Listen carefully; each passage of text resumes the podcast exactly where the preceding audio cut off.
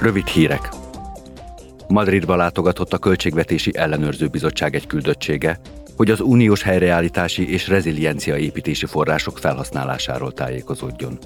Spanyolország volt a tagállamok közül az első, amely az Európai Helyreállítási Eszköz forrásaiból részesült 2021-ben.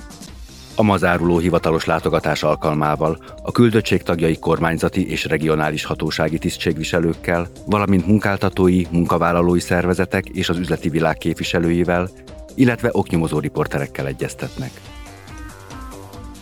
A Nőjogi és Esélyegyenlőségi Bizottság egy küldöttsége szintén Madridba látogatott.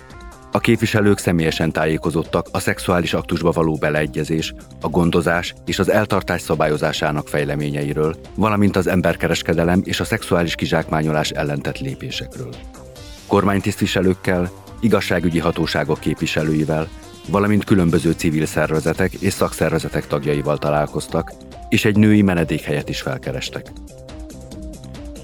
A Biztonság és Védelempolitikai Albizottság egy küldöttsége Bosznia-Hercegovinában tartózkodik, hogy felmérje az ország biztonsági helyzetét, illetve az Európai Unió ottani katonai missziójának, a Daytoni megállapodás katonai végrehajtását felügyelő általja műveletnek az eredményességét. A holnap záruló hivatalos látogatáson a küldöttség tagjai a hármas elnökség és az új kormány tagjaival, parlamenti képviselőkkel, agytöröztökkel, valamint a nemzetközi közösség képviselőivel egyeztetnek.